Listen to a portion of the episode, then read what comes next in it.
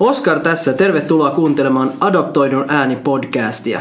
Tänään jatkaamme viimekertaisesta aiheesta DNA, perinnöllisyys ja geneettinen sukututkimus. Eli tänään siis paikalla Meron, moro! Moi! Ja Maria Pirttivaara, tervetuloa. Kiitos, hauska olla täällä. Ja minä Oskar.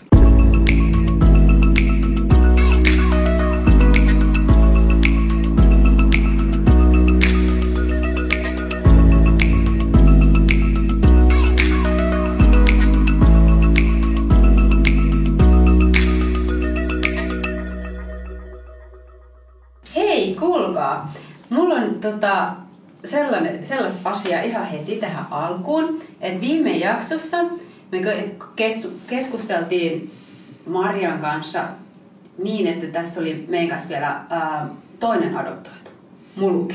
Muluken ei ole nyt tällä kertaa valitettavasti täällä, mutta nyt on tullut jännittäviä uutisia, sillä Muluken osallistui tapaamisemme jälkeen MyHeritage DNA-testin tarjoavan yrityksen järjestämään arvontaan. Ja palkintona oli ilmainen DNA-testi ja arvonta oli tarkoitettu adoptoiduille. No arvatkaa, kuinka kävi. Hän voitti. Joo, yllätys, yllätys. Muluken voitti arvonnan. Ja nyt hän ää, seuraa siis pakettiin matkaa. Ja se on kuulemma ää, kolme viikkoa niin kuin ollut matkalla. Että se on tulossa ollut se paketti. Ja että kohta, ko, kuulemma kohta pitäisi olla perillä tämän paketin. Nyt saa kaikki jännittää yhdessä. Tuleeko se Jenkeistä vai mistä se tulee? Onko se niinku jenkkifirma Se vai? lähetetään Houstonista, että My Heritage on, kun näitä on kaupallisia palveluntarjoajia on erilaisia, My Heritage tekee yhteistyötä Family Tree DNAn kanssa ja käyttää heidän laboratorioa. Tämä että se on Houstonissa siellä maailman avaruuspääkaupungissa voi sanoa, kun siellä on NASA ja muut. Että, että Houstoniin. Houstonista lähtee ja sinne laboratorioon menee takaisin ja siellä tehdään testit. No tässä voisi muuten samalla sit vähän jo kysyä, että kuinka kauan niin sit niinku yleensä suunnilleen menee näiden testien matkustamisessa? Tai että jos ihminen Mm.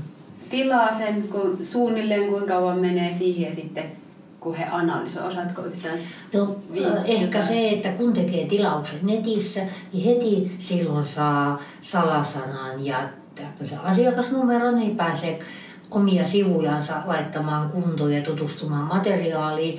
Sitten ne lähettävät äh, hyvin pian sen tilauksen teon jälkeen tämmöisen paketin postissa tai kirjeen, se on kirje. Lähettävät sen Suomeen vaikka. Ja itse asiassa Suomesta tai Suomeen taitaa posti tulla USAsta, mä luulen että Turkin kautta, että siellä on lajittelukeskus, vaikuttaa siltä jotenkin. Et välillä se tekee aika pitkiä ää, kierroksia, että siinä menee helposti tuommoinen kuutisen viikkoa ennen kuin se kirja on täällä. Ja sitten kun kaikkea ihminen ottaa sen testi ja sitten lähettää sen itse taas menee postiin ja lähettää, lähettää kirjeenä takaisin sen oman sylkinäytteensä tai poskisolinäytteensä riippuen siitä, mitä, minkä firman palveluja käyttää. Niin sinne se menee ihan tavallisena kirjeenä. Mä käytän yleensä jotain sellaista kirjettua kirjettä tai vastaavaa, että josta mä saan seurantakoodin, koska minusta on hauska seurata, mm. että missä päin maailmaa se vaeltaa se, se kirjekuori ja koska on mennyt perille. Ja, ja sen jälkeen, kun se on mennyt sinne perille, että ensin oli tämä kuusi viikkoa, se tulee tänne, sitten siinä helposti menee viikon verran ainakin, että kun menee takaisin ja, ja siinä taas ehkä joku kuusi, seitsemän viikkoa, että tulee testi, että kyllähän siinä niin kuin menee tämmöinen kolmisen kuukautta. niin. Joo, Joo. että ihan nopeita se ei ole. Se on hyvä tietää sitten Joo. just, että se ei ole, se ei ole yhtä nopea sitten saada kuin Mm. tehdä. Mutta siinä on toisaalta, Jännä. siinä on oma jännä odotuksensa ja sitten voi ruveta ottamaan selvää Mm. asioista, opiskelemaan niitä, tutustumaan muihin alan harrastajiin ja valmistautumaan henkisesti siihen, että, että mitä tässä onkaan nyt tulossa ja mitä tältä voi tulla. Että, että se jännitys tai semmoinen kiva jännitys, niin se on hauska käydä läpi sekin.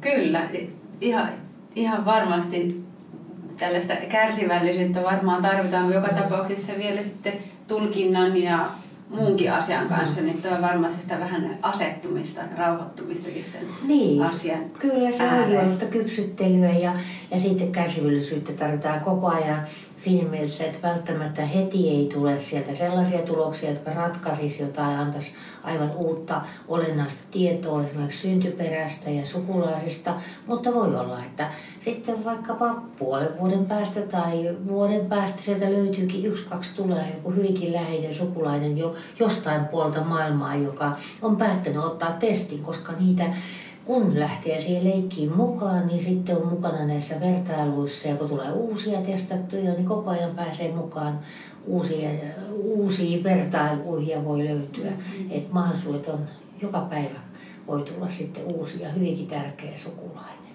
Joo.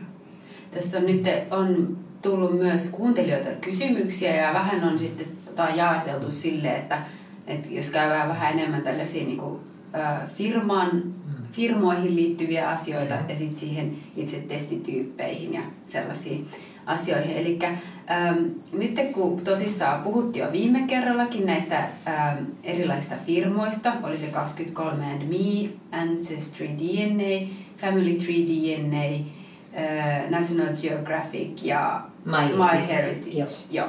Niin sitten tota, äh, nyt sit, niissähän on, erona on muun muassa koko, kylläkin, et, mutta onko sitten niinku, tietokannan koko, kuinka Just, paljon just. ihmiset on testannut ja mistä Hyvä päin, että, että mistä päin maailmaa on eniten testattuja ehkä, että niin kuin suomalaiset harrastaa aika paljon tätä Family Tree DNAtä ja, ja, et, ja sitten onneksi näitä voi vertailla yli yritysrajojen, ketkä käyttää semmoista esimerkiksi nimistä tämmöistä palvelua, että laittaa sinne ja sitten on myös siirtomahdollisuuksia muista firmoista, kun saa datansa, niin pystyy se siirtämään esimerkiksi Family Tree DNA, että sinne voi olla äh, ihan ilmainen siirto takaisin pieni maksuinen. että My Heritage ja Family Tree DNA tekee yhteistyötä ja sitten taas Family Tree DNAstä voi siirtää ilmaiseksi My Heritage ja Geni-palveluun, tähän sukupuupalveluun, että mikä on ihan globaali, että sieltä voi löytyä sitten semmoisiakin kautta. Että siellä on erilaisia vaihtoehtoja todella lähteä etsimään. no olisikin, mietityttikin just toi, että mitä niinku ne palvelujen niinku erot on. Joo, se, se, kun niin, se on, ne on kaupallisia palveluita ja se mikä on yksi tärkeä tekijä on tietenkin tämä tietokannan koko, että kuinka paljon se on testattu ja, ja sitten että mistä päin maailmaa niitä on. Että, että jos on semmoista, että ei esimerkiksi myydä lainkaan jossain päin maailmaa, niin sitten on aika turha odottaa, että sieltä tulisi ainakaan sieltä sitten kovin paljon. Et en ole ihan varma, että mi, mihin kaikkiin esimerkiksi Afrikan maihin myydään jotain testejä. Että voi olla jotain tiettyjä rajoituksia. Ja samoin Euroopassakin on, että Saksa ja Ranska, siellä ei, ole ehkä niin paljon noita testin tehneitä, että, että siellä on äh, tiettyjä juridisia rajoituksia ollut sitten kanssa. Että Mm. että haluttu, että se olisi niin kuin, että lääkäri antaa määräyksen tai, tai tämmöisen reseptin, että saa ottaa testin, että, että siinä on historiallisia syitä ja joskus voi olla näissä eri maiden erilaisessa lainsäädännössä. Okay.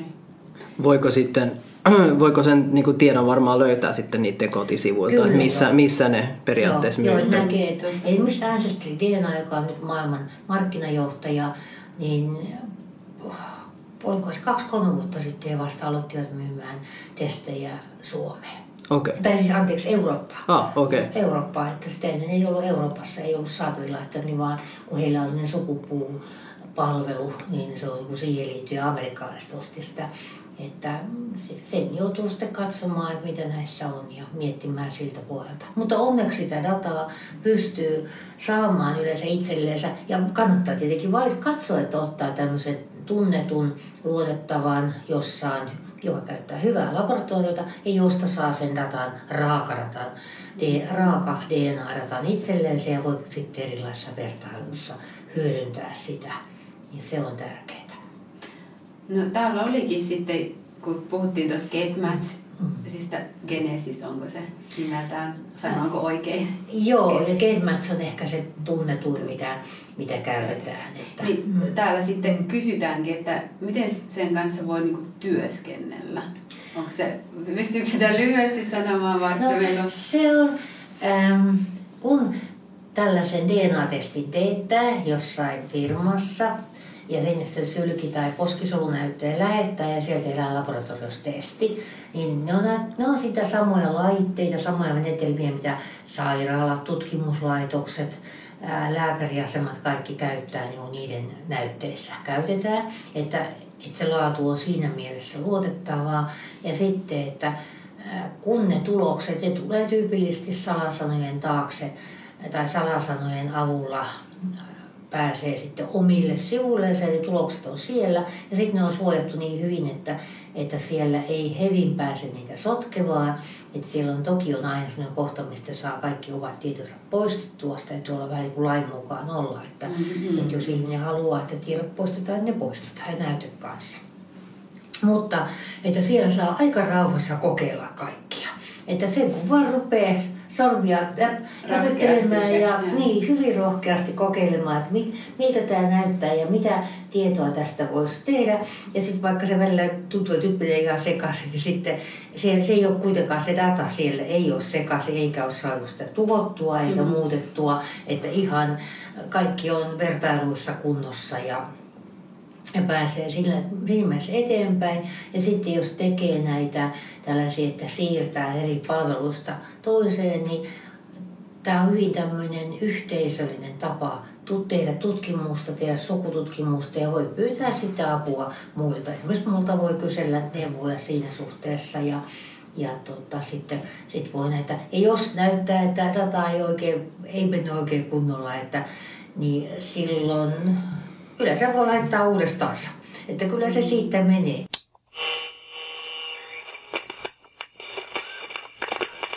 Yksi mikä on täällä Suomessa, meillä on itse asiassa datan siirroissa tämmöisiä kuin raakdataa. Se on aika massiivista dataa kuitenkin ottaa omalle tietokoneelle ja siirtääkin toiseen palveluun, niin meillä on Suomessa tietokoneessa pakka olemaan nämä skandinaaviset ääkköset, eli ää ja ö ja muu. Ja sitten me käyttää desimaalipistet pilkkua desimaalipisteen sijasta. Ja sitten jos niitä rupeaa kovasti availemaan niitä raakadatatiedostoja ja, ja tallentamaan avattuna sitten uudestaan, niin siellä saattaa tehdä joku semmoisen, että, että siitä tuleekin nämä suomalaiset asetuksen mukaan, että, että on pilkut ja pisteet menee sitten sekaisin, kun Exceliä mm-hmm. tämmöistä rupeaa avaamaan. Ja, et, että parempi sitten ilman turhia avauksia tehdä siirtoja, ottaa se sitten erikseen itsellensä kopio, kopio ja mm-hmm. katsoa sitä, jos haluaa tehdä, mitä se on syönyt. Sitä voi ihan tehdä. Yleensä nämä on tämmöisiä niin kuin kopiosiirtoja. Puhutaan transfer-siirto, mutta se ei ole sitä, että otettaisiin pois vallan alkuperäistä paikasta, vaan että sinne jää. Että dataa, dataa voi kopioida ja siitä toiseen mm-hmm. paikkaan. Miten on sitten, kun mä oon vähän tämmöinen foliohattu, niin voiko tätä dataa jotenkin väärinkäyttää vai voiko, voiko niin kuin käyttäjänä olla anonyymi tai jotain semmoista, että jos pelkää sitä, että mun tietoja niin kuin jaettaisiin niin kuin ympäri maailmaa jotenkin vai onko tässä jonkinlainen Joo. riski? Öö, sanotaan ainakin ensimmäisenä se, että nämä kaupalliset testit, ne eivät ole koko perimän kattavia. Ne ei ole koko genomi, vaan pieni osa siitä, että kun siellä on tämmöisiä pistemutaatioita yli kolme miljardia ihmisellä, äm, ihmisen DNAssa, ihmisen perimässä, niin tässä katsotaan tyypillisesti vain noin 700 000. Niin ei sillä saa kloonattua kokonaista ihmistä, että niin tieto ei saa rakennettua tietoa, että minkälainen lapsi tai minkälainen vanhempi on kyseisellä henkilöllä. Että se on, ää, sitä ei tarvitse pelätä.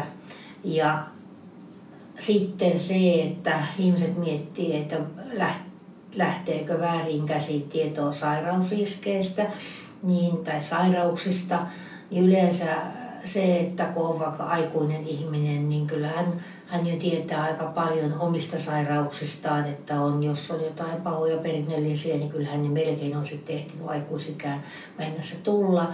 Ja ja sitten on vielä onneksi niin, että ihmisen terveys on yhdistelmä perimä, ympäristö, omat teot, omat valinnat, sattuma päälle, että harvoin se on pelkkä perimä, joka määräisi, että mitä ihmisestä nyt sitten, että onko sairas vai terve, vaan se on aika semmoinen monimutkainen juttu ja osa niistä asioista on hyvinkin voi olla tärkeitä ja merkityksellisiä positiivisella kannalla, että vaikka se, että joku lääkkeet sopii paremmin, että, että sieltä voi tulla ja voi tulla sellaisia hauskoja tietoja, voi ymmärtää paremmin omaa persoonallisuuttaan ja, ja näitä. Ja sitten kun näissä testeissä, siellä ei ole pakko laittaa näissä kaupallisissa testeissä omaa nimeä näkyviin.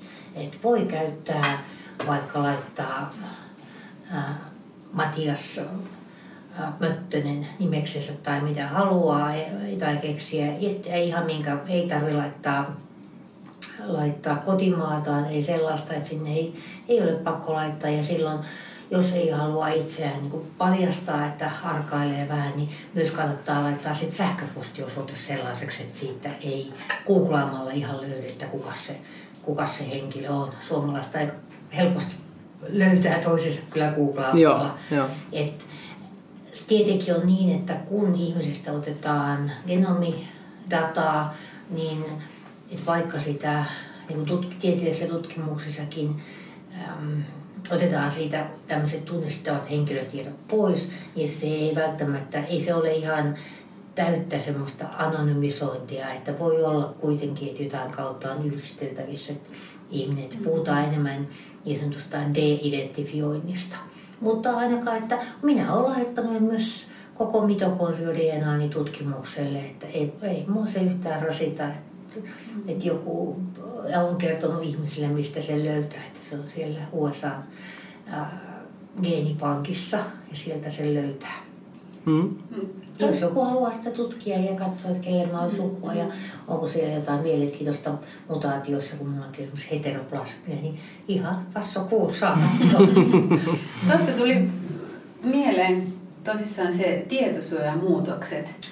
Joo. Se miten se vaikuttaa tai se, se on, vaikuttaa joo, vaikka mihin, tässä, mutta tähän... Tämä on ollut kovasti puhututtanut nyt tätä ää, geneettisen sukututkimuksen ihan kansainvälistä yhteisöä ja, ja to, jonkin verran myös suomalaista, että kun tuli tosiaan 25. toukokuuta astu voimaan EUn tietosuoja-asetus, GDPR, niin kuin rakkalla lapsella on tämmöinen lyhenne, niin siinä on kaikki firmat, joilla on asiakkaita Euro, EU-maissa Euroopassa siinä, siinä on mukana sitten Norja ja muita, jotka on niin etämaita, niin niiden pitää ottaa toiminnassa tämä asetus huomioon, että se on sellaisenaan voimassa niin kuin koko maailmassa, voi sanoa. Ja, mutta siitä, tietyllä tavalla se ei ole mikään äh, hirveän mullistava tai uusi, että siinä enemmänkin koottu sitä vanhaa kaikkia yhteen helpommin ymmärrettävään kokonaisuuteen ja kuten eräs ystävästä totesi, että, että tässä se, sitä voi kuvata yhdellä sanalla, että se on tämmöinen ää, englanniksi ää, decency, tällainen niin kuin reilu, selvä, ää, tasapuolinen, mitä se nyt tarkoittaakaan, että niin kuin, että kohdellaan toisia ihmisiä samalla tavalla kuin haluaisi itse tulla kohdelluksi että semmoinen tahtoisuus, ystävällisyys kuuluu, kuuluu siihen. Ja sitten yksi asia, mikä siellä on semmoista tärkeää siinä laissa, on se, että ihmisellä on oikeus ää, tietää ja olla tietämättä. Et ei kaikkien tarvitse tietää esimerkiksi omia perinnöllisiä sairausriskejä, että jolle ei halua, ei niitä saada kukaan tunkemaan tietoa semmoisesta, eikä ole pakko ottaa testejä. Ja sen takia näissä testeissä, niin kuin monessa muussakin asiassa tällä hetkellä, on sitten periaate, että ihmisen pitää allekirjoittaa tietoon perustuva suostumus. Tälle kerrotaan jossain siellä vaikka kotisivulla kerrotaan, että mistä tässä on kyse ja sen jälkeen ihminen sitten lukee sen ja, ja miettii, että sopii, onko, onko hän nyt halukas hyväksymään tämän, että, että on tämmöiset ehdot ja, ja sitten hän allekirjoittaa paperin, että nyt hyväksyn ja tilaan tämän. Ja sitten on vielä oikeus tulla unohdetukset, jos rupeaa kaduttamaan. Ja vaikka olisi testi tehtykin, voi sanoa, että nyt haluan, että minut unohdetaan, että hävittäkää tietoni ja peruutetaan tämä. Niin semmoisenkin voi sitten tehdä. Mm. Ja siinä mielessä se on kyllä, se on aika hyvin toimivaa. Ja sitten oli se, että onko se niin, että voi tehdä niinku kysely myös Joo, tämä kysely on, kun sehän on niin kuin myös, tänne voi tehdä kyselyitä, että jos näihin DNA firmoihin, jos haluaa tietää, että mitä heillä on tietoa. En tiedä, kukaan ei ole vielä tähän mennessä kysynyt. Mä oon itse tehnyt nyt yhden kyselyn. Mä olin ihan 26. päivä lauantaina päivä tämän tietosuoja-asetuksen voimaan astumisen jälkeen. Mä olin tämmöisessä seminaarissa Open Knowledge Finlandin seminaarissa, jossa on näitä, näitä Open Data, avoimen tiedon ihmisiä oli. Ja meille siellä me käytiin läpi, että mitä on tämä niin kuin kansalaisen kannalta ja yritysten kannalta. Ja sitten me tehtiin tällaisia tietopyyntöjä. Harjoiteltiin tekemään, että miten tehdään tietopyyntö.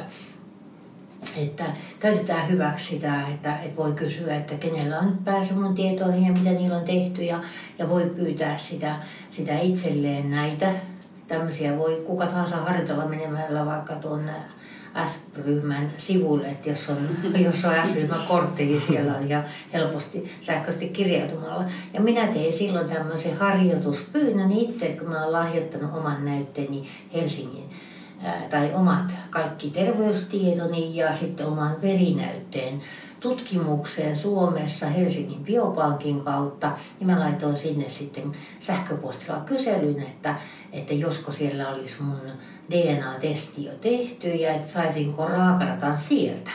Että on yliopistolla on tehty ja tutkimuksessa se menee tähän isoon Fingen-hankkeeseen, jossa on 500 000 suomalaista tai Suomessa asuvaa tarkoitus tuota, testata ja, ja monipuolisesti heidän heidän terveyttään ja perimäänsä tutkia, niin en tiedä, mä oon sinne tehnyt tämmöisen tietoon perustuvan suostumuksen pankkitunnuksilla vahvistanut, että minä olen minä ja olen, haluan antaa kaikki mun terveystiedot sitten ja sitten kävi selkeä luovuttamassa verta.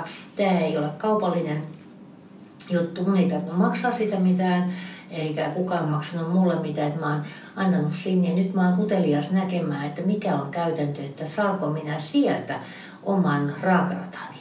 Ja pystynkö, että miltä se, mitä siinä on sitten. Ja vähän voi sitä, kun mä osaan tutkia aika hyvin omaa dataa, niin pystyn katsomaan jotain tiettyjä vaikkapa terveyteen liittyviä riskitekijöitä. Ja niistä on osa voi olla hyvinkin positiivisia ainakin mun mielestä. Mutta, tää, mutta tuosta tämä, sanotaan tämä nämä kyselyt, mitä nyt on sitten oikeus tämän uuden lain mukaan tehdä, niin mun mielestä sanotaan adoptoidu, adoptoitujen osalta, niin kannattaisi hyödyntää sitä, että se on niin kuin uusi mahdollisuus, että koska siinä voi kysyä mistä tahansa. Ja vetoaa siihen uuteen tietosuoja-asetukseen, että minulla on oikeus tietää, että lähetättekö mua koskevat tiedot. Ja ja sitten voin, niin silloin voi kysyä, että jos on sairaalassa myös syntynyt, voi liittyä, kysyä siihen omaan syntymäänsä liittyviä tietoja tai adoptio on erilaisia mitä organisaatioita, että niillä on sellaisia, että se voi olla nyt sitten helpompi saada tietoa kuin mitä on aikaisemmin ollut, kun tällä on tiedon tavalla niin lisätty sitä, sitä ihmisen omia oikeuksia saada tietoa. Niin mä ihan mielelläni oikeastaan kokeilisin, auttaisin jotakuta tai ihmisiä niin kuin siinä, että miten tehdään tämmöisiä kyselyitä, että, että ihmiset osaisivat tehdä mahdollisimman hyvin, mm-hmm. niin silloin saa hyvän vastauksenkin, että kun tekee se oikea ja kysyy, miettii, että, että mistä, miltä taholta kannattaa kysyä ja minkälaista asiaa. Että suosittelee sitä miettimään. Ei, että se ei, ole, ei tarvitse miettiä että DNA-asioita, vaan ihan yleensä, että missä kaikkialla minusta voi olla tietoa ja, mm. ja vaikkapa siihen adoptioon liittyvää. Että voi olla hyvin monissa äh, eri paikassa on jossain maistraatissa ja jossain seurakunnan rekistereissä, niin kuin Suomessa on rekisterioikeus seurakunnilla ja näitä, niin hyödyntäkää niitä. Hmm, hmm. Toi, toi, oli, toi oli tosi hyvä, koska musta tuntuu, että usein voi myös olla sellainen, niin kuin, että ei välttämättä tiedä edes, mm. mistä lähteä kysymään. Joo. Ja toinen, toinenhan on siinäkin, että, että voi olla myös oletuksia. Joo. Että sä oletat, että asiat on näin, niin että, mm. että, että sä osaa edes lähteä niin Joo. miettimään. Tai, tai, tai luulee, että ei voi saada tietoa. tietoa. Mutta mm. sitten kun kysyy, niin niitä on yllättävän paljon. Että mullakin on niin ystäväpiirissä on, on ihmisiä, että on vaikka Suomessa adoptoitu äh, ihan suomalaisia, että joilla löytyy sitten niin synnytyssairaalasta lähtien. Ja olen ollut mukana keskustelussa, jossa on sitten mietitty, että, että joku on neuvonut toista, että nyt teen näin ja näin näin kun suomalainen aloittaa sukututkimuksen tämmöisen historiallisen dokumenttiin perustuva, niin silloin se ensimmäinen lähtökohta on se, että pyytää esimerkiksi kirkkoherravirastosta virkatodistuksen sukututkimusta varten. Ja virkatodistus, mutta voi pyytää myös maistraatista, että maistraatissa on kanssa, että nehän on kaksi tämmöinen. Mutta samalla tavalla voi ihan kuka tahansa adoptoitu kysyä, että missä, missä on vaikka ensimmäisen kerran lapsena tietää asuvansa, kysyä sieltä, että sa, saisinko virkatodistuksen mm-hmm. ja sukututkimusta varten. Niitä voi tilata netistä ja ne maksaa ehkä joku parikymmentä euroa tai 15 euroa, ne ei olisi kalliita. Ja siinä pyytää siinä, että siinä on tiedot, myös mahdolliset tiedot, niin kuin vaikkapa biologisista vanhemmista ja sisarruksista. Ja, että siellä voi olla yllättävää tietoa, että moni suomalainenkin on löytänyt löytänyt yllättävää. Ja vähän samanlaisia kuin meillä, että jos tehdään, kun ihminen kuolee ja hänen jälkeläisensä tekevät sitten perun, perunkirjoituksen. Mutta kannattaa ihan Suomessakin adoptoidun aloittaa ehkä sillä, että pyytää itsestänsä virkatodistuksen ja, mm. ja siihen vielä niin paljon tämmöisiä tykötarpeita, kuten se biologiset vanhemmat, niin silläkin voi saada jotain semmoista tietoa, mitä ei ole edes arvannut, että siellä löytyisi kuitenkin.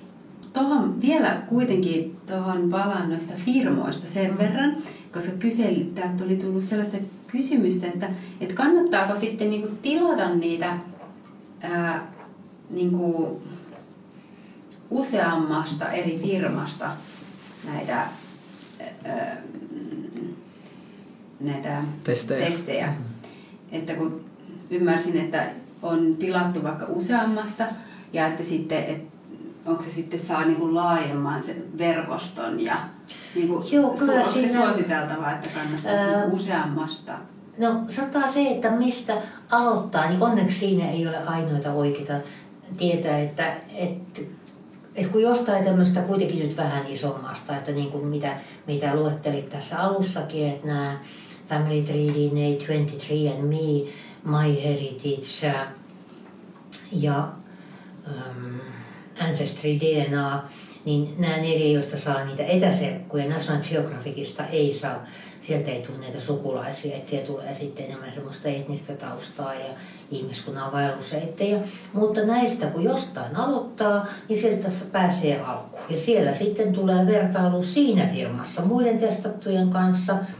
Jos haluaa päästä muiden kanssa vertailemaan, niin sitten voi tilata näistä muista firmoista testejä tai ruveta ää, hyödyntämään sitä, pyytää, katsoa, että ottaa itsellensä raakkarata ja ruveta hyödyntämään sitä ja siirtämään sitä esimerkiksi sellaiseen GetMatch-palveluun, joka jo voi ihan ilmaiseksi siirtää ja sitten siellä vielä lisää työkaluja, jos on maksullisia. Taikka sitten, että Family Tree DNA erityisesti ottaa näiden muiden dataa itsellensä, ehkä sen takia, kun he on ainoa näistä firmoista, joilla on oma laboratorio, niin heillä on sitten se tiedotellaan se datan käsit ja heillä on sitten lisätestiä, täydellisiä tämmöisiä, että mennään koko mitokonsio DNA, koko äitilinja saa testattua, niin he sitten, että jos ihminen haluaa tehdä perusteellisempaa sukututkimusta, niin ennen pitkään melkein päätyy Family Tree tekemään sitä. Niin he ottavat myös sitten vastaan tätä muualta ää, on tehty ja sitä dataa ja joissa tapauksessa saa sitten lisää, lisää toiminnallisuuksia, että siitä voi joutua maksamaan vaikka joku parikymmentä alaa, mutta että se ei ole mitään ihmeellistä. Ja sitten, että jos siellä sit haluaa tilata lisätestejä, niin he lähettää uuden näytepaketin ja sitten pitää sillä tehdä.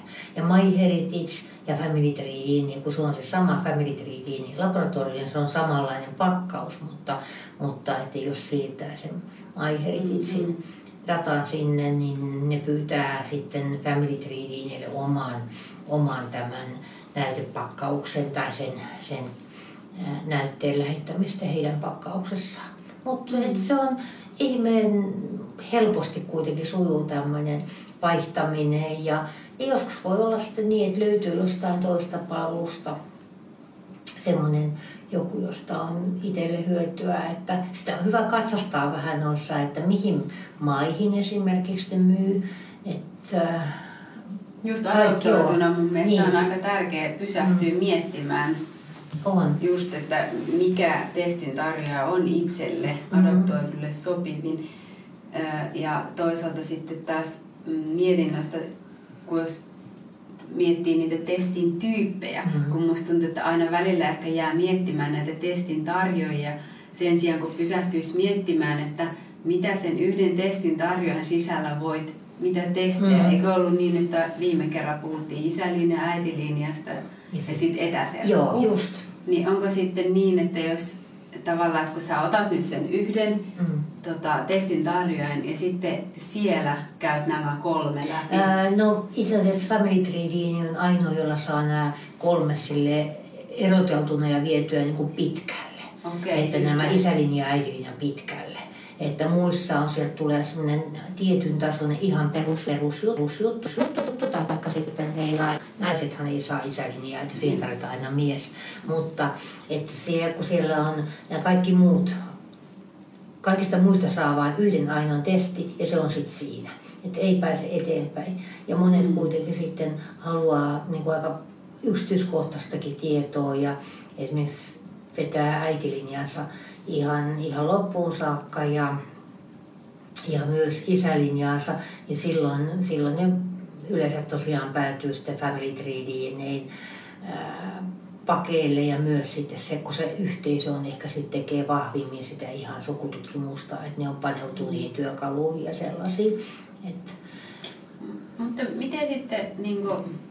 Ja sitten on se, että, että tuolta Family Tree pystyy siirtämään näihin sukupuupalveluihin, MyHeritage se data, että voi tehdä, niin ja. Geniin sitten, missä on maailman sukupuuta, tehdään tämmöistä yhtä yhteistä sukupuuta. Ja siis se, näkee ne reitit Niin tavallaan. näkee, että siellä sitten propagoituu tämä äitilinja ja isällinen tulos, jos niitä on tehty, niin voi katsoa sieltä ja, mm. ja sieltä voi löytyä niin kuin erilaisia yhteyksiä sitten, että, että sinne. Mutta mitä sitten, kun se, mm. niin se on, se on kyllä ihan totta. Mulla olisi vaikka mitä kysymyksiä, kun miettii, että jos sitten on se ää, tavallaan, kun sä voit tehdä eri laajuisia testejä joo, myös, joo.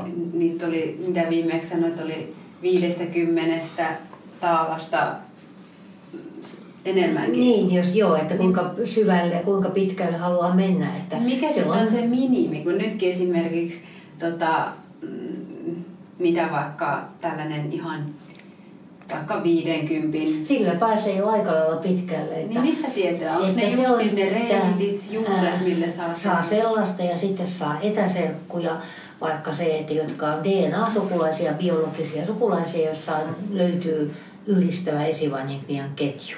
Että suomalaisilla, mä olen länsisuomalainen, mulla on vähemmän tyypillisesti etäserkkuja kuin itäsuomalaisilla, koska täällä tuntuu tämä meren vesireittien vaikutus on ollut kaikkia kulkijoita, mm. kauppiaita ja muita, niin mulla on vähemmän. Että mulla on esimerkiksi Family Tree Dineessä mulla on 3000 verran, noin 3000 ihmistä biologista etäserkkua. Ja, mutta sitten mä tiedän, että on esimerkiksi ihmisiä, jotka on muuttanut Suomeen syystä tai toisesta, niin kuin vaikkapa jostain Afrikan maasta tai, tai Aasiasta, että voi olla vaikka, että on vaikka 20 etäserkkua tulee semmoista testistä, että kun on niin vähän testattuja maailmassa. Mm. Mutta että se voi olla aika jännittävä tilanne sitten, kun onkin sitten, että on se sitten vaikka Amerikassa asuvia tai sitten jossain päin maailmaa siellä vanhassa kotimaassa, niin että löytyykin ne, ne parikymmentä ihmistä, mm. jotka on ihan todella on sukulaisia, että vaikka sitten ei löytäisi välttämättä niitä ihan, että mikä se linja on, mutta, mutta kuitenkin se sukulaisuus, sellaisia ystäviä löytyy mm-hmm. sitten ja voi, voi saada muuta tietoa historiasta, kulttuurista ja, ja tämmöisiä tarinoita, koska täällä on Mm-hmm. paljon myös tarinoita ja sellaista, että se niin kuin joku suomalaisuus, eihän se ole, eihän se ole DNA tai tällainen, bio, eihän se ole biologia, kun nämä on kulttuuriasioita ja, Mm-hmm. ja myös ihminen, kaikki on, me ollaan vähän niin monikulttuurista taustasta, että ihmiset on niin paljon ihmiskunnan historian aikana kiertänyt ja muuttanut ja sellaista, että kaikki me ollaan tänne joskus aikoinansa muuttaneiden lapsia. Että Kyllä. Miten on sitten, sanoit just tuossa, että voi olla vähän halvempia testejä ja vähän kalliimpia testejä, mutta onko firmojen välissä niin kuin isot erot, että joku on tosi kallis ja joku on tosi No halpa? ne on nyt aika lailla samoja hintoja näillä isoilla firmoilla, että ne käyttää saman tämmöisiä isoja laboratorioita ja, ja siellä on nämä näytepaketit on sinänsä aika halpoja, että kun se on vaan se raaputuspuikko samanlainen, mitä tehdään itse vaikka perheenyhdistämistestiä, että raaputaan kumpula poskeen, että saadaan poskisuunnäyte, ja että se maksaa tietyn verran. Ja tällä hetkellä, jos ihminen testaa koko genominsa, koko perimänsä, niin se on noin alle 800 taalaa. Että se on aika vähän. Että sitä saa ihan kaupallisesti ainakin parista firmasta. YSEK on ainakin tämmöinen, mistä voi tilata koko genomi. Ja sitä voi sitten kaikki tämmöisten vapaalla saatavilla työkalullakin ruveta analysoimaan ja miettimään, että katsoo myös, myös vaikka etnisyystietoja, että mistä päin maailmaa ehkä siinä näkyy jotain hivenen verran jotain tai enemmän tai vähemmän. Onko siinä Mm. sitten just se YDNA-testi, niin kuin tää, Se on- tällainen, vai miten sitä havainnollistetaan? Ää, vain miehet voi tehdä isälinjaisen YDNA-testin, koska miehillä on Y-kromosomi. Mm, Y-kromosomi tekee miehestä miehen, niin jos haluaa tietää se, että mikä on biologinen isä, isä, isä, niin tänne maailman tappii Afrikkaan saakka, että koska kaikki, Mm. kaikki niin kuin ihmiskunta on peräisin, isälinjat on kaikki peräisin Afrikasta ja samalla tavalla on äitilinjat, että kaikilta, kaikilta ihmisiltä voidaan ottaa sitten tämmöinen tai määrittää mitokondrio DNA, joka kertoo äitilinjasen biologisen äitilinjan myös samalla tavalla maailman tappiin saakka, että täällä on kaksi tämmöistä ihmiskunnan ikiaikaista sukupuuta, niin sanottua haplopuuta. Haplo on, tulee kreikan sanasta yksi yhteinen selkeä. Kaikki maailman miehet nykyään elävät ja menneet, niin he voivat heidät voidaan laittaa tällaiseen miesten ikäaikaiseen YDNA-haplopuuhun, että kaikilla on täysin yksikäsitteinen paikka. Että vaikka me nyt kaikki, kaikkein osatakaan sitten piirtää sitä puuta, tehdä sitä puuta niin selkeää, niin kaikilla on joka tapauksessa oma paikkansa.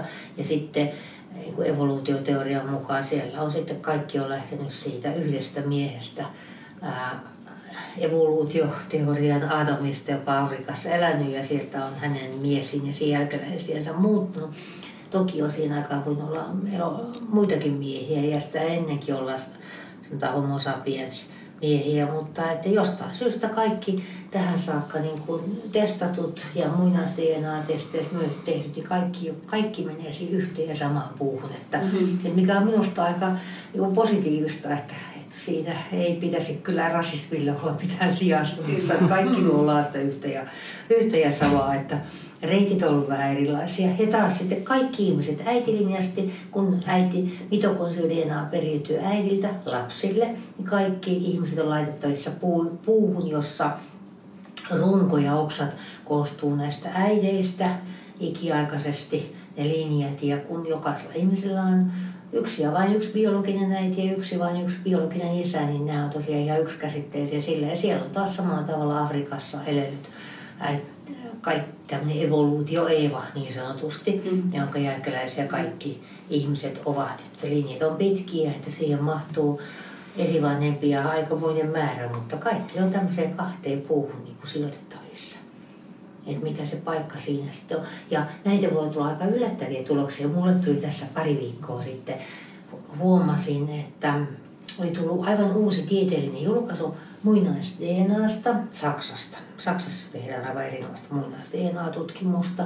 Näitä suomalaisiakin näytteitä siellä tutkitaan. mitä nyt tänä keväänä ja tulee lisääkin, niin oli sellainen tutkimus, että Dresdenissä oli tutkittu Dresdenin Frauenkirchnin arkkitehdin luut ja määritetty hänen äitilinjansa ja isälinjansa ja ää, sieltä niin kuin nämä haploryhmät ja sitten myös autosomaali-DNAt, eli mikä vastaa sitä, sitä etäserkkutestiä.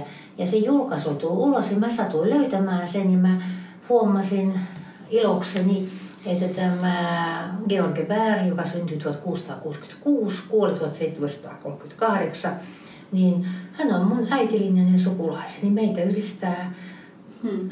esiäitien ketju. Että mikä on se tarina, että miksi minä olen hänelle sukua ja Suomessa on myös ihmisiä, joita yhdistää mieslinjan ketju häneen, että hän on ärmiehiä. Mä oon H35 äitilinjasti. Niin se oli aika jännä niin kuin tajuta, että täällä on tosiaan muutamasta vuotta sitten ollut tämmöinen, että ja kun mä oon jo pidempään epäillyt, että mun äitilinjan tänne Suomeen tullut kanta-äiti, joka on näiden kaikkien H35 suomalaisten täällä asuvien kanta-äiti niin, että se on tullut Saksan suunnalta. Tämä vahvistaa kyllä sitä, mm. että se voi päätyä näkemään. Että, va, että, niin kuin, joo, että vanhimpia suomalaisia tai vanhimpia maailmassa esimerkiksi muinaista näytteitä, että niitä on löydetty jostain se nyt vähän Aasian, Afrikan tiedolta tai, tai jostain, niin että saattaa päätyä löytämään, että, että olenkin nyt just jonkun tällaisen äitilinjainen sukulainen, että, että edustaa samaa haporyhmää. Tai se on aika jännä tunne. No kyllä, mm. on. Hmm. Mä, mä mietin tuossa nyt tavallaan nyt, tämä on mennyttä, mm. mutta niin kuin puhuttiin, mennyt ja tuleva, mm. ne on niin, mennyt, nykyisyys, tulevaisuus, kaikki on tässä. Yhtenä kysymyksenä oli mun mielestä hyvin täällä kuulijoille miettiä, että, että miten menetellä, kun DNA-sukulaiset ovat hyvin kaukaisia, niin kuin viides tai kuudes serkku. Mm. Että kuinka niin kuin lähestyä. Joo, mietin, että... Se, se, että he ovat joka tapauksessa, he ovat ihan biologisia sukulaisia. Mm. Ja he ovat kiinnostuneita sukututkimuksesta, että yleensä ottaen heillä on joku syy, miksi se on lähtenyt tähän. Että, että ovat ehkä keskimääräistä ja sosiaalisempia tai valmiita siihen, että, että voi ottaa keskustelemaan. Niin sitten lähettää sähköpostiviesti ja lähettää sellaisen viestin, minkä itse haluaisi saada. Että kertoo mahdollisimman selkeästi, kertoo itsestänsä, että, että vaikka että on adoptoitu tai että missä asuu ja että minkä testin on tehnyt. Se on syytä kertoa, että minkä firma mikä testi on kyseessä, koska monet tekee eri firmoja. Mullakin on niin näiden kaikkien firmojen testiä, niin jos joku ottaisi minuun vain yhteyttä ja sanoi, että hei ollaan DNA-sukulaisia, niin mun pitäisi ensimmäisenä olla kysymään, että niin, oletko sinä minun vai minun aviomieheni tai jommankumman vanhempien tai mm. ja missä test, mikä, minkäs firman testi tässä on, että oletko mieheni isälinjainen sukulainen vai minun äitilinjainen sukulainen, niin että pääsee helpommalla, saa todennäköisesti vastauksen, jos kertoo heti, että että olen esimerkiksi ottanut MyHeritageissa testin ja siellä olet minun etäserkkuni. Ja, ja että mitä siellä on sitten jotain vähän niin kuin ennustetta. Ja että voi, jos on jonkun toisen puolesta ottaa yhteyttä, niin sanoo sitten sen henkilön nimen kanssa, että ketä on testattu. Ja, ja sitten että tällaisia, että mistä vaikka on peräisin ja, ja mitä tietoa itse, mitä itse tietää ja minkälaista tietoa haluaisi saada. Että, että semmoinen tietty reiluus ja, ja, ja myös, että jos on jossain äh, Facebookissa tai muussa, että, että usein ihmiset googlaa ja katsoo, että ja tuolla on tämän näköinen ihminen ja sitten ne voi päätyä Facebook-kaveriksi ja, ja ystävystyä. Ja ystävystyä voi vaikka ei saisikaan selville, että mikä se sukulaisuussuhde on. Mm-hmm. Saako vanhemmat sitten esimerkiksi, jos on adoptoitu, niin saako vanhemmat tilata tilata tämmöinen lapsille? No, onko siinä joku raja vai eettinen Joo, raja se, vai mitä siinä? Niin, siinä on, on tämmöinen, voi sanoa, että juridisesti lain mukaan on mahdollista tilata, kun on niin kuin lapsen huoltaja, että on oikeus tehdä laps, lasta koskevia päätöksiä. Että, että siinä mennään sitten enemmän etiikkaan puolelle, että et, mil, mitä on oikein tehdä ja mitä niin kuin lapsen kannalta oikein ja lapsen tulevaisuuden kannalta. Että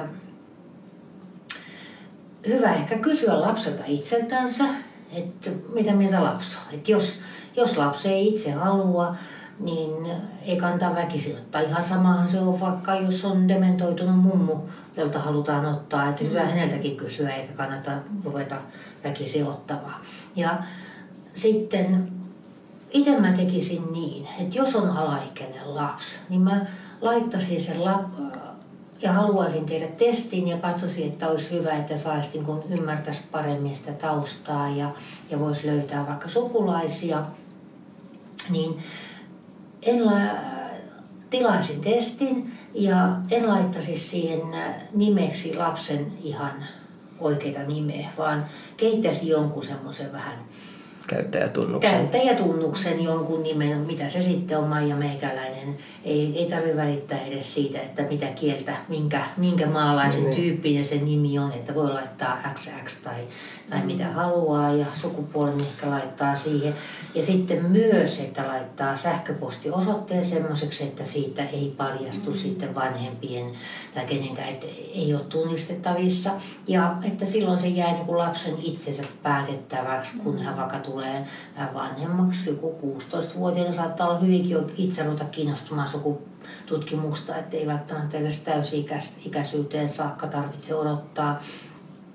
Että, että kyllä siellä on paljon, suomalaisetkin ottaa niin lapsista testejä ja, eh, ja siihen se voi myös suhteuttaa tietyllä tavalla, että terveydenhuollossa on tämmöinen äh, raja kanssa, tai vaikka mm, avioerotapauksessa, että, että haluaako asua isän tai äidin luona ja, ja ketä haluaa tavata ja, ja siihen tyyliin lapsilta ruvetaan yleensä kysymään, ainakin kun on noin kymmenen vanha, että katsotaan, että on riittävän kypsä niin kuin ottamaan itse jo kantaa ja pitää tulla kuulluksi. Tässäkin tilanteessa jos vanhempi haluaa mm. ottaa lapseltaan, niin musta on hyvä mm. se, mitä sano, olet sanonut jo monta mm. kertaa siitä kolmesta tekijästä. Mm.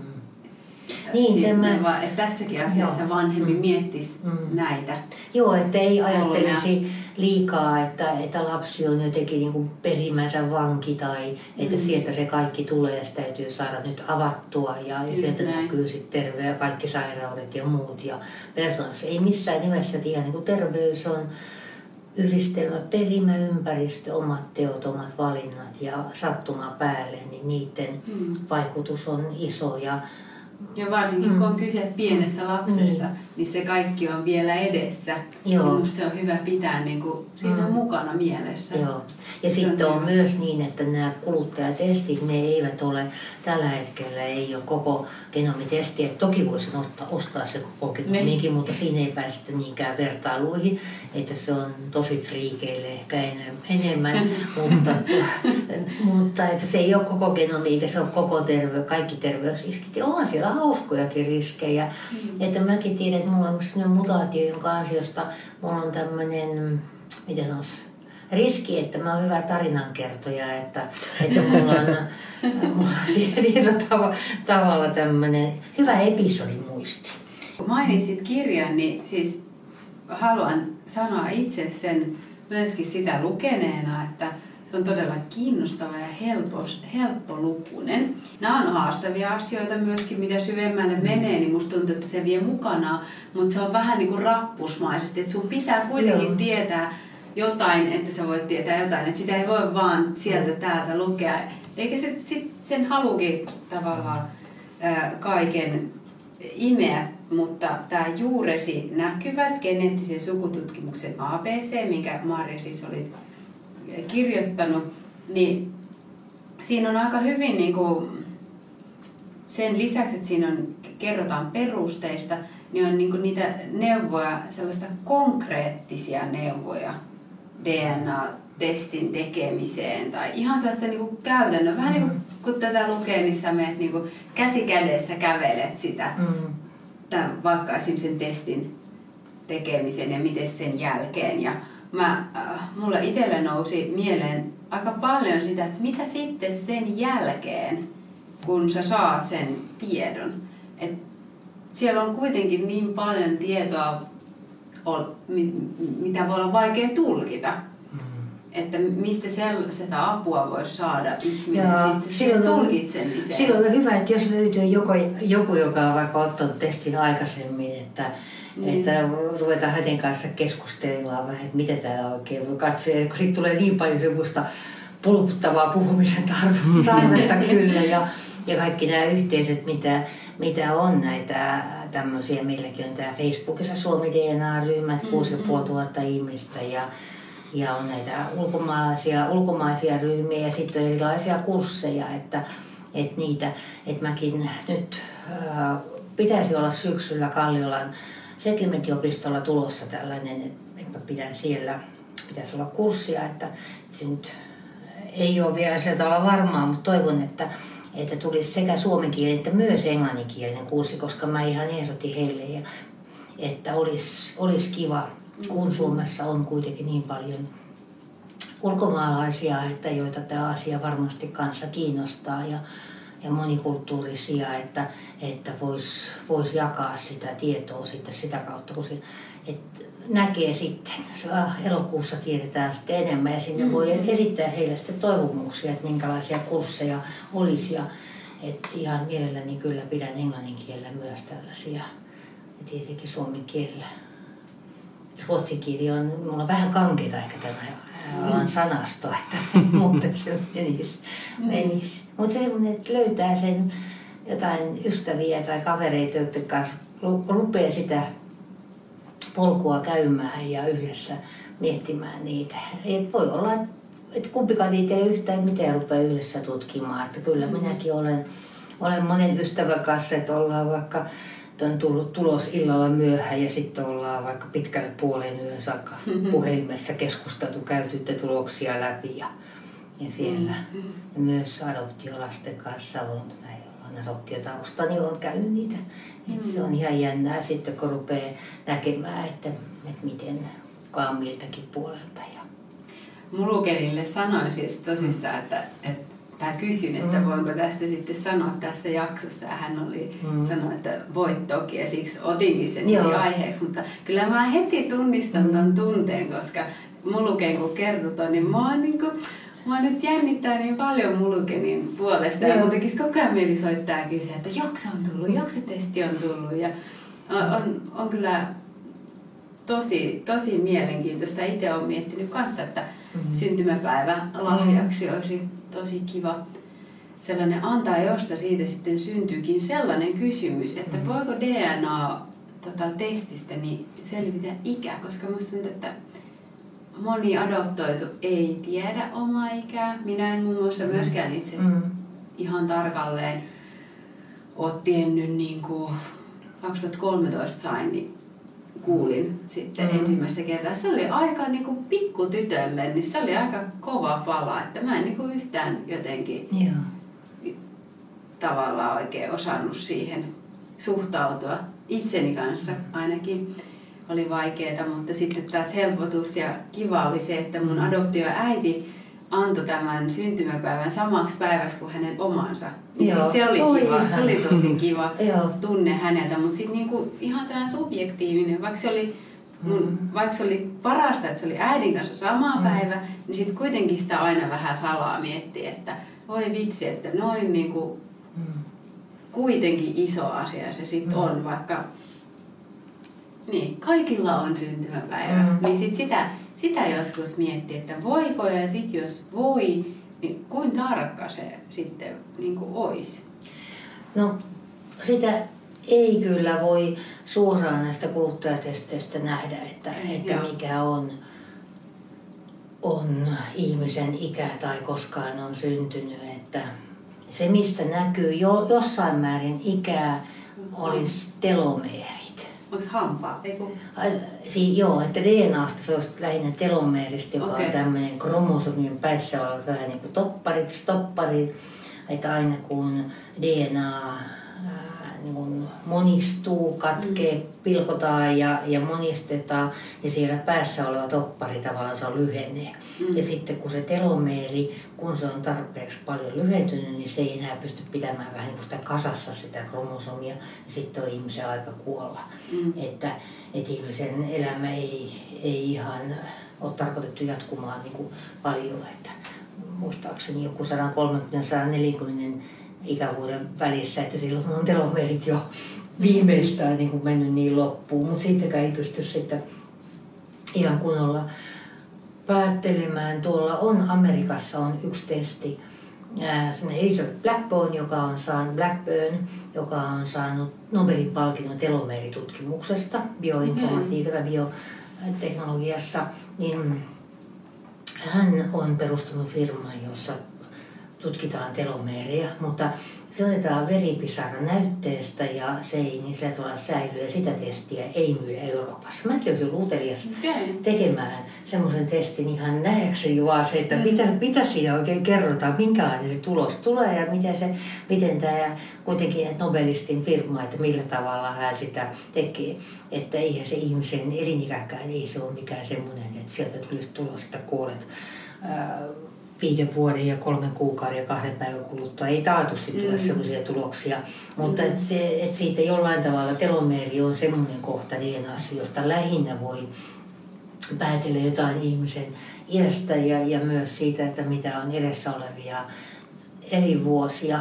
Mutta ei sitten kyllä semmoisella tarkkuudella ei saa, että, että saisi vuotta niin, ei vuotta ei, ja joo. vielä vähemmän kuukautta tai mm. päivää. Mm. Et hampaistahan sitä lähinnä katsotaan ja sitten joistain tietyistä luutumisista, että onko, onko niin kuin esimerkiksi mm, jotain, vaikka sorm, jos on vaikka otetaan röntgenkuva jostain sormesta, kädestä, että, että on vaikka loukannut sormensa, niin ne saattaa lääkäri samassa yhteydessä sanoa vaikka tytölle, että hei, sulla on muuten kasvu on loppunut jo, että jollekin murrosikäiselle, että, mm. mutta eihän siitä tiedä, että, että koska tämä murrosikäisen kasvu mm. loppuu. Aivan. Et, et kun se näkee, että siinä on jotain semmoisia, mutta, mutta et vaikeita se on sen iän, mm-hmm. iän selvittäminen, mutta et se on sitten, ehkä sitä kautta saattaa löytyä jostain, että osaa hakea jostain päin papereita ja löytää, löytää tietoa, että mikä on. Yeah jos sellaista sitten jostain löytyisi. Mm. Ja onhan sitä Suomessakin, kyllä täälläkin ihmisillä on välillä on merkitty syntymäaikoja ja, sy- ja kuolinaikoja väärin hautakivissäkin on. Mm. on että välillä on sattunut ja ihmiset ei tule ajatelleeksi, että siellä jotain, mutta ei. Mä, mä voin tehdä sellaisen, tuli mieleen just kun siis itse on adoptoitu Etiopiasta, niin Etiopiassa ainakin mulla selvisi sitten, kun mm, tapasin biologisen äitini, niin hänellä oli kuvia minusta ja sitten hän totesi siinä, että sinusta minulla on sen takia useampi kuva, kun mulla oli paljon niin kuin silmäsairautta tai silmissä ää, trakooma, jos Joo. oletettavasti, Joo. mutta että, että sen takia sitten siellä se oli vähän niin kuin sun sairauskertomus, että sä, sieltä otettiin sitä aina lapsista kuva, että siinä tieti, että, että nyt tässä, tässä niin kuin Mm. Tässä on tämä lapsi, kun ei ole potilastietoja eikä potilaspapereita Joo. ollut siihen aikaan. Joo. Niin sen takia hän, hänellä sitten oli tällaista valokuvadataa musta ainakin mm. tämän, tämän vuoksi. Ja hän osasi mm. kyllä sanoa, että, että kyllähän minä tiedän milloin sinä olet syntynyt. Mm. Ja oli vähän hämillään moisista kysymyksistä ja silloin mm. sain häneltä kyllä. Joo. Mutta että et, et, lähdin kysymään niin kuin muidenkin adoptoitujen puolesta, jotka saattaa asiaa miettiä. Mutta sellaista. Mm. Se, sellaisia. Ja yksi mun äh, DNA-sukulaiseni on Amerikassa, niin hän tekee työtä, vapaaehtoistyötä niin kuin adoptoitujen parissa, että hänellä on tällainen babylift-operaation jälkeen, babylift-operaation takia Vietnamista Amerikkaan adoptoituja lapsia, joilla on vietnamilainen äiti ja amerikkalainen isä ja sitten sodan loppuvaiheessa heitä on sitten kuljetettu, tuotu Amerikkaan ja annettu adoptoitavaksi. Etsii sitten näille erityisesti äitejä ja yhdistää perheitä sillä tavalla. Ja se oli aika jännää, että, että kun hän ilmestyi mun etäserkkujen joukkoon, niin kyllä minä sitä vähän aikaa mietin, että miten, että kun mä googlasin, kuten mm. aina kannattaa tehdä googlata, ja totesin, että hän tekee tällaista, että selvästikin tuskin olen hänen äitinsä kautta sukua, että enemmän sitten isän kautta ja, ja kun voisi, yritin miettiä, että mikä voisi olla syy, että, mm. että on joku silloin joku yhteys, koska suomalaisella, mutta ensimmäisenä tietenkin mietin, tai Suomessa on tämä Lauri Törni, että oliko Törni mm-hmm. jälkeläisiä, mutta Törni oli silloin joku ollut siinä vaiheessa kadonnut tuolla Vietnamissa, että ei ollut kyllä sitä, mutta että, että joku, joku on yhdistää, kun se DNA ei valehtele, että hänellä mm. on sitten isä, jolla on jollain tapaa suomalaiset juuret. Ei ehkä ihan, ihan mm. Suomessa, tuskin on Suomessa syntynyt, että Suomen kansalaiset ei saa osallistua vieraamaan sotaan, että se on niin laissa kielletty, että ei, ei voi mennä sillä tavalla. Mutta tota, en, en tiedä, että, että miksi olen sukua. Että hmm. Se oli jännä nähdä, että miten hän tekee sitä vapaaehtoistyötä ja hän on saanut paljon hienoja tuloksia aikaiseksi ja oman äitinsä tavannut ja muitakin, että siellä on sitten hmm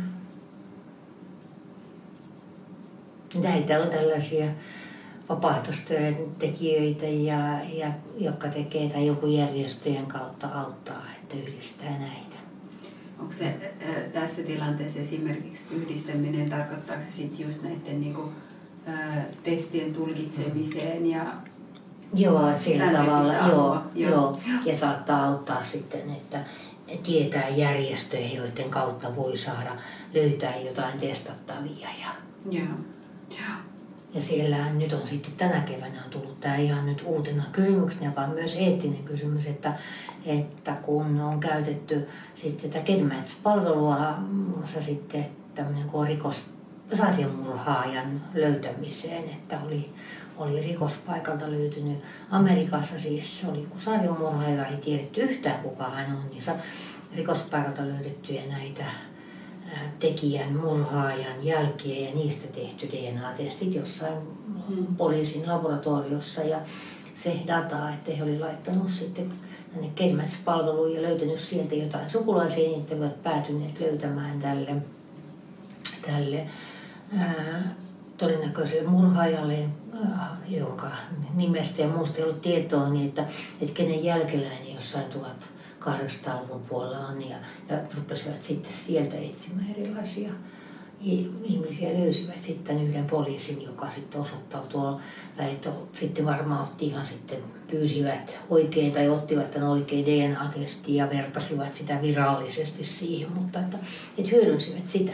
Ja se oli semmoinen, mikä pani myös miettimään tällaisia eettisiä kysymyksiä. Toki jokainen on varmasti tosi tyytyväinen, että joku sarjamurhaaja saadaan saadaan mm. kiinni. Mutta tällaisia on sitten, että nyt esimerkiksi Kenmätsissäkin muutettiin sääntöjä, että siellä aikaisemmin sinne ei, ei voinut nimettömänä laittaa, mutta että nyt hyväksyy, hyväksyy sitten, että sinne voi myös tällaisia niin kuin, rikostapauksissa, että laittaa sitten jotain. Joskus voi olla, että etsitään jotain, joka ei tiedetä kuka on, kenen luut löytyy jostain, joka on murhattu. Ja periaatteessa sinne voisi sitten tulla vaikka jopa kansanmurhan jotain, että on jotain etsitty, niin voi olla sitten yksi, kaksi löytyy. Tämmöinenkin, että tämä on niin uutta. Ja siinä, siinä joutuu tavallaan sitten geneettisen tutkimuksen yhteisökin miettimään, että mikä on se etiikka, että, mm. että varmaan aika moni, joka harrastaa geneettistä sukututkimusta, on aika kunnollisia ihmisiä silleen, että, kun ne, että heillä tuskin on siellä sun täällä rikospaikoille päätynyttä niin. omaa niin. DNAta, että ei ole niin kuin, tuskin silloin ottaisi DNA-testiä. Mutta sitten, että, että haluaako, että päätyy sitten tämmöiseen niin kuin, vähän niin kuin referenssiksi, että kun haetaankin jotain, ja niillä on, nytkin haetaan tämmöisiä niin sanottuja kylmiä tapauksia, cold cases, että on maailmalla, onko se nyt sitten USAssa ja en, en ole varma kuin Isossa Britanniassa, että USAssa ehkä, niin tutkitaan tällaisia noin satakunta tapausta niille, jotka on kaivannut niitä vanhoja näytteitä ja ruvennut etsimään, että kenestä oikein voisi olla kysymys. Että sehän voi olla aika iso helpotus, jos on esimerkiksi löytyy joltakulta joku kadonnut ihminen, mm, jota on mietitty, että missä, missä on ja kuka se voisi olla. Ja sitten pystytäänkin tällä tavalla löytämään, niin, niin Ja, ja sitten että menetelmät on sellaisia, että, että pystytään sitten, tai, tai tosiaan tällaisia, on sota ja muita, että on ihmisiä päätyy sitten nimettömänä haudatuksi tai miten se, miten se on, niin nämä on sitten uusia, isoja, aika vakavia asioita, että miten sellaisia suhtautuu. Mutta just niin kuin sanoitkin, että eettisiä kysymyksiä mm. ja silloinhan ei ole, ei ole, on useampi vaihtoehto mm. toimia ja yksikään vaihtoehdoissa ei ole mm. se oikea välttämättä, että, ei ole, että ne on ha, silleen just onkin haastava, mm. kun on kyse eettisistä kysymyksistä, että, mutta että tuossa tilanteessa taas herää se kysymys, että että kuinka sitä tietoa mm. käytetään tulevaisuudessa. Jotenkin aina mm. siihen aina mm. tulee takaa.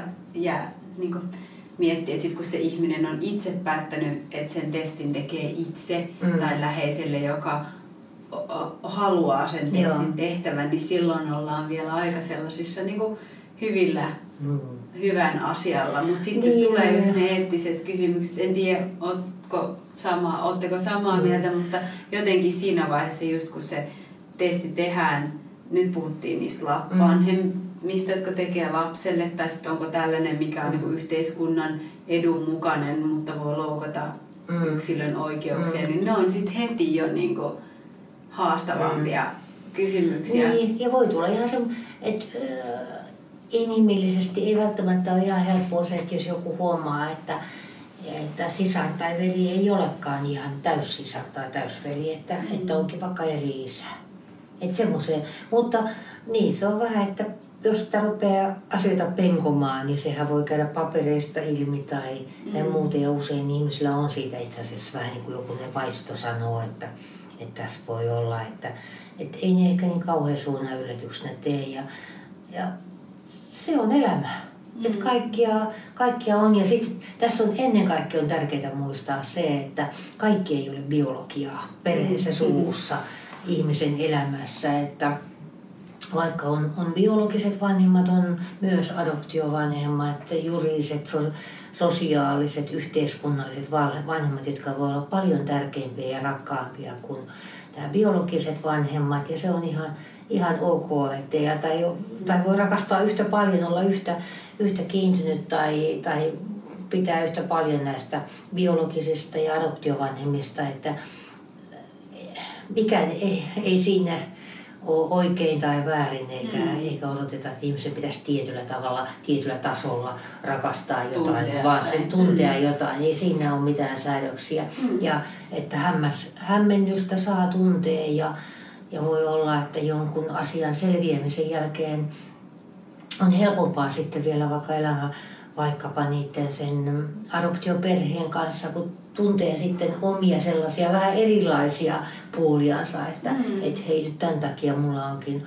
onkin erilaisia. Vai niin kuin saa tietää omasta suvusta. Sukututkimuksessakin tunnistaa, että ai tulla onkin isoäidillä on vähän samanlaisia piirteitä ja, ja mm. tämä on tällä puolella suvussa on tämmöisiä tai, tai lukee näitä, löytää tarinoita siitä, että on ollut jotain hauskoja tarinoita tai välillä vähän surullisia, mutta kuitenkin, että elämää, monipuolista Osa, elämää. Tulee semmoista tiettyä, äh, miten sanoisi, äh, armollisuutta.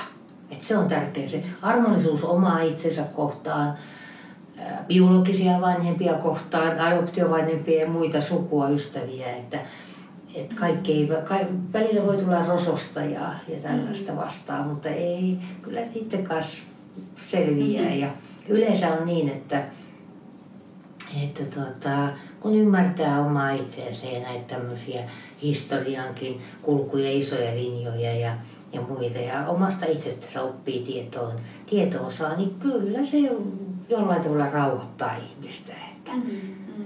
että. Kyllä. Mm.